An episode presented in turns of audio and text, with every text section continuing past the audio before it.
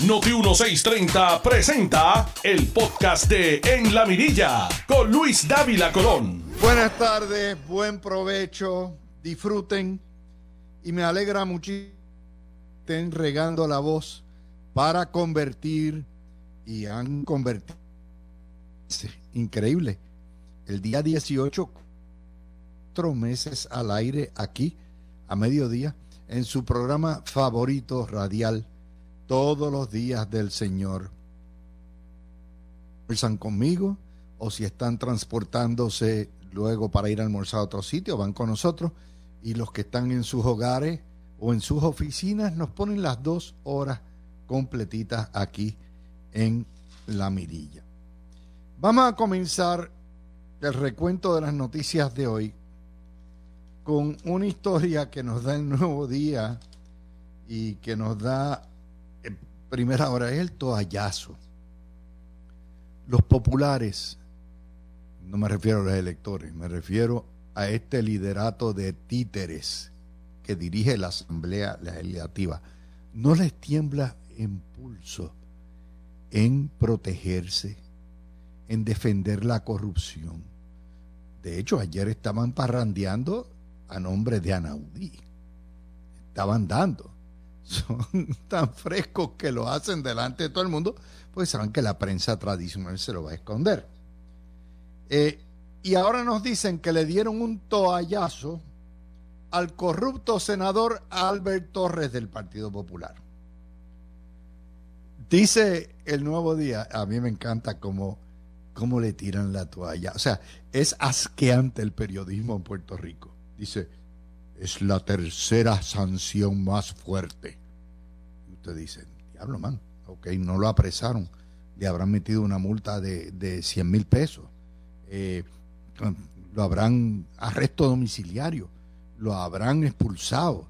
Lo habrán suspendido. Eh, le habrán quitado presidencias de comisiones.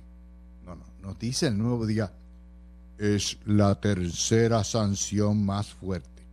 Embuste. Cuando usted mira a ver lo que dicen los títeres del nuevo día, es que lo van a reprender.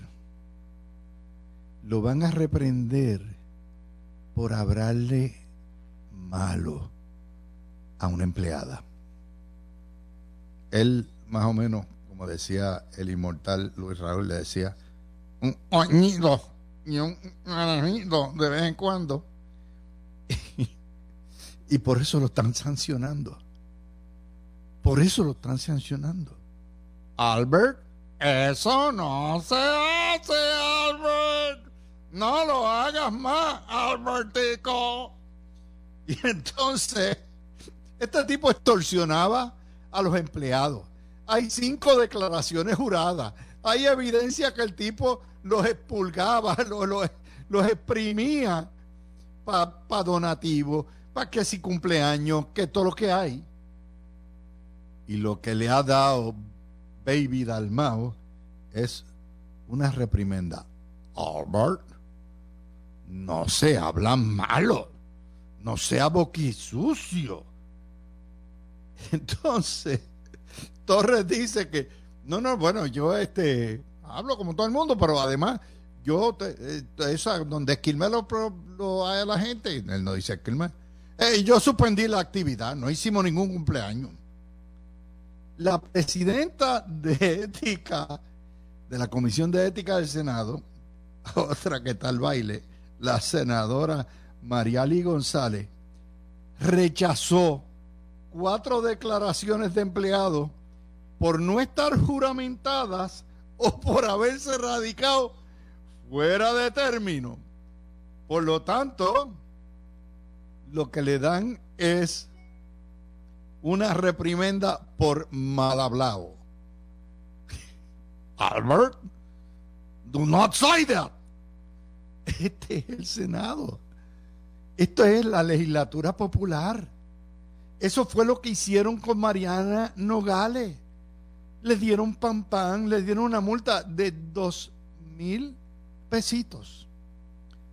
Dos mil pesitos una porquería. Para Mariana Nogales, que es millonaria, y su madre. Dos mil pesos. De hecho, nos dicen que en noviembre, calladamente,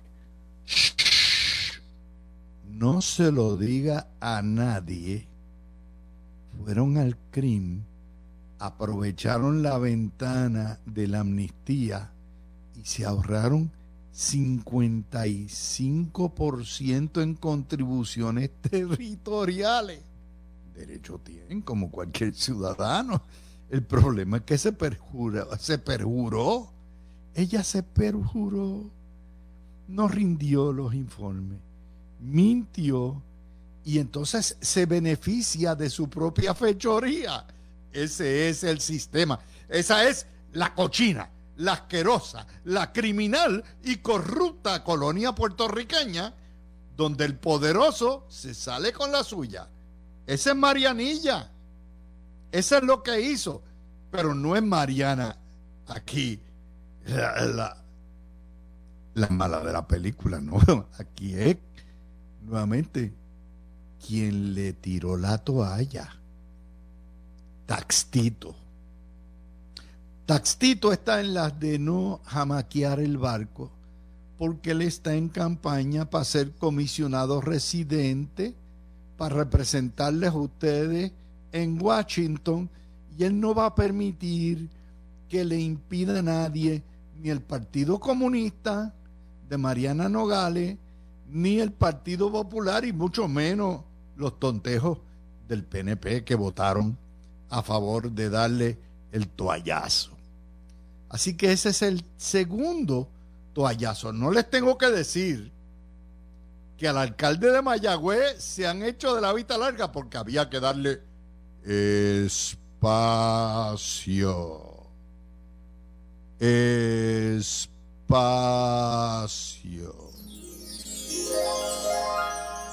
Wow. Espacio. No le digo yo, se han convertido en una fábrica de toallas. Eso es lo que tenemos. Ni que fuera un gimnasio y que le tiene una lavandería al lado para lavar las toallas, que se pasa a todo el mundo por el forro, por ahí sudado, a todo lo que da. Eso es lo que hay. Eso es lo que están haciendo. Y esa noticia, que, que de acuerdo al nuevo día es la tercera sanción más fuerte. Pues esa noticia pasó como que desapercibida, porque como el Partido Popular can get away with murder. Esa es la realidad. Pero en este programa, esa poca vergüenza, eso de predicar la moral en calzoncillos y en pantaleta, hace portada. No es la Guardia Nacional, y ahora vamos con la Guardia Nacional. Porque nos ponen, desautorizan a la Guardia Nacional por irregularidades en el proceso de vacunación. Si Puerto Rico hoy tiene un ochenta y pico por ciento vacunado, en gran medida se lo debemos a las políticas salubristas que comenzó Wanda Vázquez y siguió Pedro Pierluisi, al trabajo magnífico que han hecho en el Departamento de Salud, entidades como Voces, como el Colegio Médico y la mayoría de los alcaldes de los dos partidos. Pero en gran medida se lo deben a la Guardia Nacional. Si hay una entidad que debe estar libre, no de fiscalización, sino de crítica mordaz para aprovechar de hacer, de ganar indulgencia con escapulario ajeno, son nuestros guardias nacionales. Nuestros guardias nacionales son como nuestros policías, como nuestro FBI y Fiscalía Federal, como nuestros fiscales. A final de cuentas pueden cometer errores, pero son verdaderos servidores públicos. Vamos a ir más allá. Vamos a hacer un poco de memoria. Cuando los huracanes nos pasaron por encima y nos mandaron a la edad de piedra, la Guardia Nacional estaba allí. Lejos de su familia, la mayoría de las familias de los efectivos de la Guardia Nacional estaban impactados, estaban sin luz, estaban sin servicios médicos, estaban sin escuela, sus, sus casas quedaron o destruidas o averiadas y los guardias nacionales estaban ahí. Cuando los terremotos nos quitaron los pies de la tierra en diciembre, enero y febrero del 19 al 20, la Guardia Nacional estaba ahí. Cuando hay inundaciones de esas que dan que llueve casi tres semanas, la Guardia Nacional está ahí. Cuando se necesitaron tropas para asistir o para ir al frente de guerra en Afganistán, la Guardia Nacional estaba activada ahí. Y cuando cayó la pandemia y todo el mundo estaba encerrado en sus casas, la Guardia Nacional ha estado ahí. La Guardia Nacional, como un cuerpo castrense, está ahí para proteger, pero no está para poner vacuna. La Guardia Nacional de Puerto Rico y el gobierno de Puerto Rico crearon historia activando la Guardia Nacional para transportar, proteger, y poner vacuna, a pesar de que los guardias nacionales en su mayoría no están entrenados para poner vacuna. Y si cometieron un error vacunando 74 menores vacunados, que estoy seguro que son casos del, ay bendito, vacúname al nene, bendito. Y en Cagua se volvieron locos vacunando antes de que estuvieran autorizados. La culpa no es de la Guardia Nacional, ni debemos aprovechar eso para hacer capital político con el ayudante general o con el departamento de salud. Puede que hayan errores y puede que haya todo esto, pero recuerden, a los guardias nacionales cuando los entrenan les dan rifles, no vacunas, no inyecciones, no jeringuillas. Y ellos se tiraron y como les digo, eh, ya Puerto Rico tiene más de 900 proveedores certificados para dar la vacuna. Ya usted puede conseguir la vacuna del refuerzo o la primera, la segunda, la tercera, en cualquier farmacia, sin contar los hospitales, los centros médicos y grupos como Voces que han hecho un trabajo fabuloso tirado a la calle. Pero yo les recuerdo a ustedes que hace 11 meses, de hecho, la Guardia Nacional fue activada en la tercera semana del 10 de diciembre, se va a cumplir un año, cuando no habían proveedores, todavía encerrados en nuestras casas, el general Reyes y sus guardias nacionales estaban en la línea del frente. De manera que el periodista que pretenda hacer lo que hace hoy el ensillar la reputación, les digo la cita citable hoy, dice, marcando un final sobrio, sombrío al historial de ese cuerpo en una operación crucial, crucial durante la pandemia. Un final sombrío. ¿Qué clase de bambalanes son ustedes en el nuevo día. Ustedes no tienen vergüenza. Ya quisieran ustedes en el nuevo día tener el tesón, la dedicación al servicio público que tienen nuestros guardias nacionales. Nada sombrío. Si le quitaron la certificación para poner vacuna y para distribuirla, todavía hay que transportarla, todavía hay que darle protección, Todavía hay que estar en el aeropuerto haciendo el cernimiento. Y yo quiero que cuando usted salga esta Navidad y vuelva y entre por el aeropuerto, me le dé un buen abrazo y un agradecimiento a esos guardias nacionales que están allí. Porque mientras muchos están parrandeando, incluyendo alguno que otro presidente cameral, los guardias nacionales en los días de, fiesta, el día de Navidad, el día de Nochebuena, en Nochevieja, en Año Nuevo, en Reyes, van a estar en el aeropuerto posteado protegiéndonos a nosotros. Y esas cosas para que vengan a decir, marcando un final sombrío, es una vergüenza de parte del periódico. Y utilizar las páginas del periódico para destruir la reputación de quienes no han servido bien es nuevamente parte del periodismo de letrina, de pozomuro que tiene Puerto Rico. Y eso no quiere decir que estén libres de fiscalización. Por supuesto que hay que fiscalizarlo.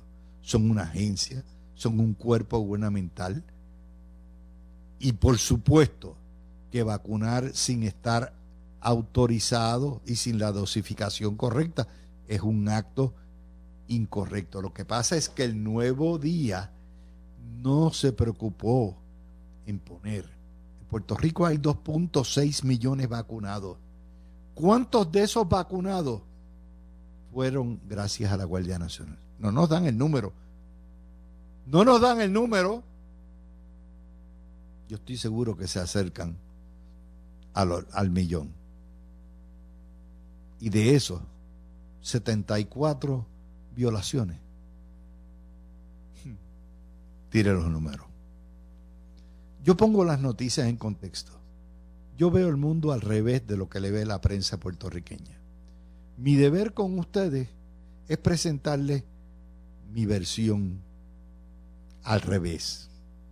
Y ustedes determinan quién está al derecho. Son las 12.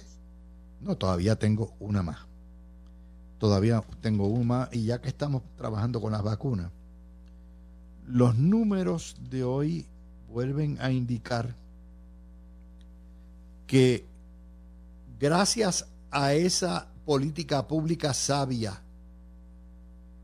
estamos a día 8 de diciembre, estamos ya dentro de la burbuja de los 15 o 16 días después, de hecho, 14 días después de Acción de Gracia, y no se dio el repunte. Ha sido mínimo. Miren las estadísticas de salud hoy.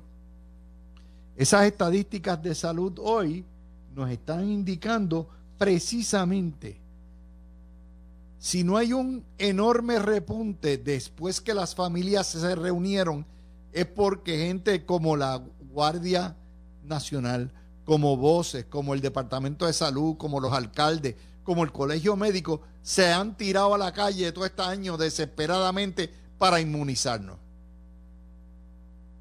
Fíjense bien, el año pasado, después de Acción de Gracia, que nadie estaba vacunado, volaron los casos. Volaron los casos de COVID y las muertes. Y este año no. Y la diferencia es esa. Por lo tanto, el periodismo puertorriqueño debiera de esencia, un poquito más de neutralidad cuando reporta este tipo de noticias. Esto no es un escándalo. Aquí no se robaron dinero. Esto es sencillamente el trabajo de buenos puertorriqueños que le quitan a la organización porque algunos osados se dispararon a hacer el favor de vacunar muchachos cuando no debieron haberlo hecho. Así que esa es la situación, ese es el balance, pero den gracias a Dios que 15 días, 14 días después de acción de gracias, el repunte no se ha materializado. Y no podemos bajar la guardia y no podemos permitir que nos mancille en la Guardia Nacional, que tiene todavía mucho trabajo que hacer. La pandemia va a durar no menos de tres años. Va a estar con nosotros el año que viene. Cada vez que venga una nueva variante, vamos a estar todos temblando y buscando. Y vamos a estar buscando boosters y refuerzos. Y hay un trabajo que hacer todavía. No se ha acabado. Ahora sí, son las 12 y 24, hora del café y del postrecito. Regreso con más de las noticias de hoy. Tú escuchas el podcast de En la Mirilla con Luis Dávila Colón por Noti 1630. Buen provecho tengan todos. Son las 12 y 36 minutos. Díselo, Mickey. It's 11:36. Ahí está. Mickey está en hora de Orlando, no en hora de Puerto Rico. Bueno, vamos a la otra noticia. Ayer el periódico La Prensa en Nueva York, que es un periódico generalmente dominado por los diásporos. Eh, reportó que Fortaleza había nombrado a una señora llamada Jessica Alcocer para dirigir las operaciones de la oficina de Puerto Rico en Florida, que tiene sede en Orlando. Yo nunca había oído de esta señora. Y me tiré como 30 tweets a personas en Washington, en el área de Orlando y Kissimmee, reporteros, eh, de ver quién era. Nadie sabe quién es. Por lo menos, como dicen, en su casa la conocen. Y me estuvo extraño.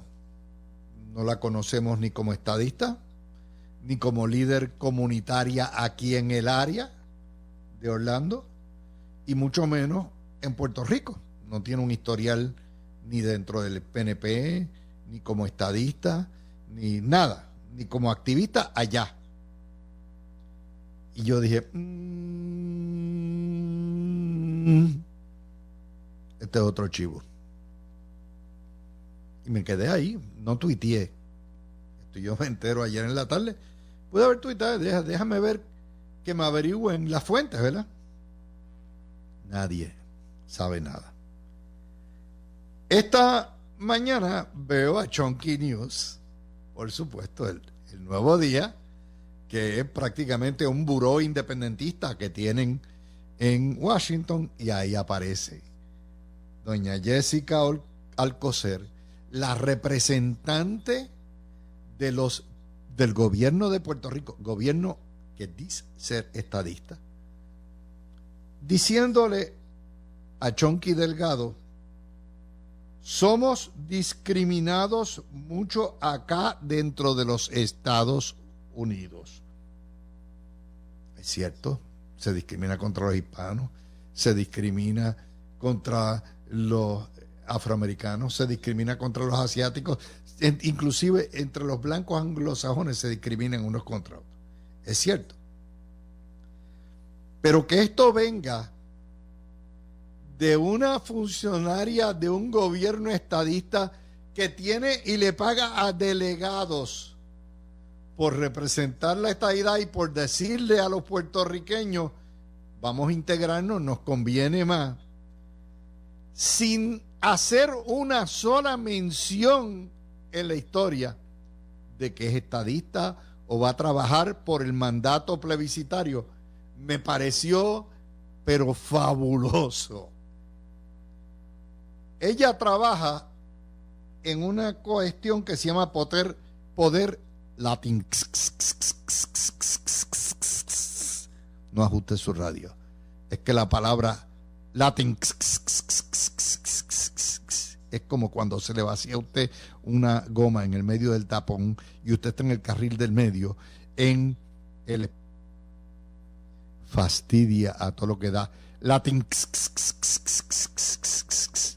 eso es una palabra woke una palabra de los socialistas ya automáticamente trabajan para algo que sea latín ya automáticamente le da señal y va a recibir 75 mil dólares, oigan bien, por tramitar certificados de nacimiento, de defunción de matrimonio y hasta, esto es increíble, y certificados de bautismo y de, fiesta de muñeca en... Y usted dice, ¿qué diablo es esto? Pues nada, la diáspora. Ustedes tienen que saber que el Partido Demócrata completo lo dominan los diásporos y los independentistas. De manera que no le debe extrañar que un diásporo, ¿verdad? Que venga, que son mayormente anti, son independentistas y que sostienen lo malo que son Estados Unidos, esas sean las primeras declaraciones. Lo que les debe sorprender es que esta señora esté representando al gobierno estadista de Puerto Rico en una oficina de nombramiento. Y eso en clave. De hecho, la historia señala, señala muchos de ustedes, Penepo, protestan porque los independentistas y los diásporos les han comido los dulces en los dos partidos mayores. Son actos como estos demuestran por qué los estadistas han fracasado. Durante la época de Sila Calderón había más de 10 oficinas del gobierno de Puerto Rico y sembraron entonces, hace 20 años, sus contactos, sus funcionarios, y hoy en día están cosechando lo que sembraron los diásporos.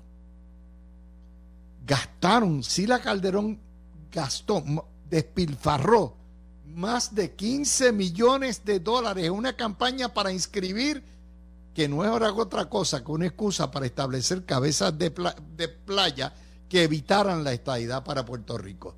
Sembraron y cosecharon. Son tan eficientes que le pasan gato por liebre a los PNP y el gobierno PNP termina reclutándolo. Por eso es que la estadidad en ese contexto no prospera, no echa para adelante, porque no tienen ni la malicia, ni tienen la, la estrategia de utilizar las oficinas para avanzar lo que es el mandato plebiscitario. Entonces nombran una batata como esta para dirigir y le pagan 75 mil billetes y una oficina para tramitar certificados de bautismo de muñeca, que es lo que es. Y de la estadidad nada. De hecho, el primer pronunciamiento oficial de la representante del gobernador de Puerto Rico en Florida Central es que los Estados Unidos son malos y discriminan y hay que tener oficina para evitar el discrimen. Cuando en realidad la oficina bajo los gobiernos PNP lo que ha sido es un trámite de certificados de nacimiento y eso es lo que hacen. Porque usted le puede preguntar a cualquier puertorriqueño en el área de Florida, sea republicano o demócrata, si la oficina de Prafa ha servido para algo en Puerto Rico y le van a decir, "Pff, es una porquería. Eso no sirve para nada. Es la verdad. Es la verdad. Y Fortaleza se merece un fuetazo por esto. Como estadista, como contribuyente, yo objeto este tipo. Mejor cierren la oficina. Mejor cierren la oficina. Pero es un ejemplo para ustedes de ver por qué los comunistas le lo han comido el cogollo, por qué los populares, por qué los diásporos, por qué a los estadistas lo tienen de rechochete, porque no los respetan, porque son brutos cuando llegan al poder. Y hacen eso. Ya me monté en tribuna. Pero no termino ahí. No fortalece nada más. Hoy hay otra historia que la verdad es que, ay madre. Hay una historia que está en portada del alcalde de San Sebastián, el que no se quiere vacunar. Javier Jiménez hizo Pepino Power Agency, cuánta madre hay. Y le pidió a FEMA 10 mil postes de acero, de aluminio. 10 mil postes. Y se los ha tenido que meter en enema porque no hay en su pueblo lugar para 10 mil postes. Entonces, tratan de hacer una historia con Istra Pacheco, que ya usted sabe, echándole la culpa a energía eléctrica. Bueno, los postes no son de energía eléctrica, son de FEMA, que se los dio a Pepino Power Authority. Y él dijo, aquí yo soy el cheche, yo no necesito de energía eléctrica. Y ahora tiene un sobrante de 10 mil postes. Usó 2 mil postes. O sea, que le dieron 12 mil postes. Y entonces dice, ¿dónde los pongo? Bueno, porque el pueblo no hay dónde ponerlos. Déjame ir, los tiro allí en la base, en el aeropuerto de Borinquen. Y se los tira allá a puerto. Y andan 10 mil postes tirados en el aeropuerto. Y Puerto le dice, mano, esto yo tengo que ir a desarrollar este aeropuerto. Tengo 10 mil postes, ¿qué hago? Muévelo. Y entonces le firman un contratito de gratis para que los mueva rápido. Y él no sabe qué hacer. Se los está metiendo en enema y le está echando la culpa a energía eléctrica. Que no tiene poste. Bueno, pues los postes son del municipio de San Sebastián del Pepino. Por lo tanto, van y se los ofrecen a Luma y dijo, dijo ¿cómo no? Yo, yo los recojo rapidito. Imagínate, 10 mil postes son bien en filete y están en negociaciones. Pero tratan de hacer un reportaje típico, como son las portadas ya del vocero. Yo no sé cuál es más político, si el vocero o el nuevo día, echándole la culpa a energía eléctrica por los postes. Ay, Dios mío, pero, pero no, no vamos a terminar ahí. Lorna Soto. Ay, compró una gallera en el barrio Cubuy. Dice ella que por 50 mil billetes. Para convertirlo en un centro de información turística. Es que de verdad se creen que somos tonteos todos. Información turística para Canóvara. Me imagino que para orientar a la gente de cómo llegar a la playa de Luquillo o a la playa de Loíza o a la playa de Isla Verde, porque Canóvara no tiene, ¿verdad? Eh, playa. Y usted dice, ¿y, ¿y qué diablo? Yo voy a llegar a Canóvana. Eso es como si la oficina, como si en Trujillo Alto abrieran una oficina de promoción turística. Usted dice, ¿qué diablo? Yo tengo que ir. Esta gente no tiene litoral, no tiene nada. Bueno, pues igual. ¿Qué hay en Canóvana de interés turístico? Expediciones del Chupacabra. Dice que hay un pico el toro que te lleva al yunque. Y el yunque está en Río Grande y en Luquillo. Y usted dice, diablo, man. En eso es que gastan el dinero. ¿Por qué diablo un municipio tiene que comprar una gallera? Y entonces, le, pues si usted me dijera, compré la gallera y monté allí un centro Head Start, un centro de ayuda, un centro de vacunación, un CDT, este, un centro de acopio de recogido de basura, yo se lo creo, pero no me venga con la vaina en Canóvana, of all places, que es un centro de promoción turística. Van a poner para que usted venga a la playa de Canóvana y usted dice, ¿qué diablos de playa tiene Canóvana? What the hell is this? Pero es así. ¿Qué diablos hay? Nuevamente, es un ejemplo de cómo los alcaldes andan al garo, tanto Javier Jiménez como los Nasoto, por lo menos Javier Jiménez lo cogió de gratis y aunque se lo metió en enema, pero, pero para, para dar servicio eléctrico, pero los Nasoto, una gallera. Dios mío, lo que tiene esta mujer en el cerebro es una gallera, verdaderamente. Porque usted dice, ¿cómo es posible Por eso es que estamos como estamos, señores. Por eso es como estamos como estamos. Y entonces, pues, otra nota. Otro Taquiti Force federal estatal. Desde principios de este siglo, desde hecho, desde que estaba Guillermo Gil, que era, ¿verdad? El, el que perseguía la corrupción contra el gobierno estadista. De hecho, dijo que la estadidad tenía, que como es, que la corrupción tenía nombre y apellido, se llamaba PNP. Hay task force.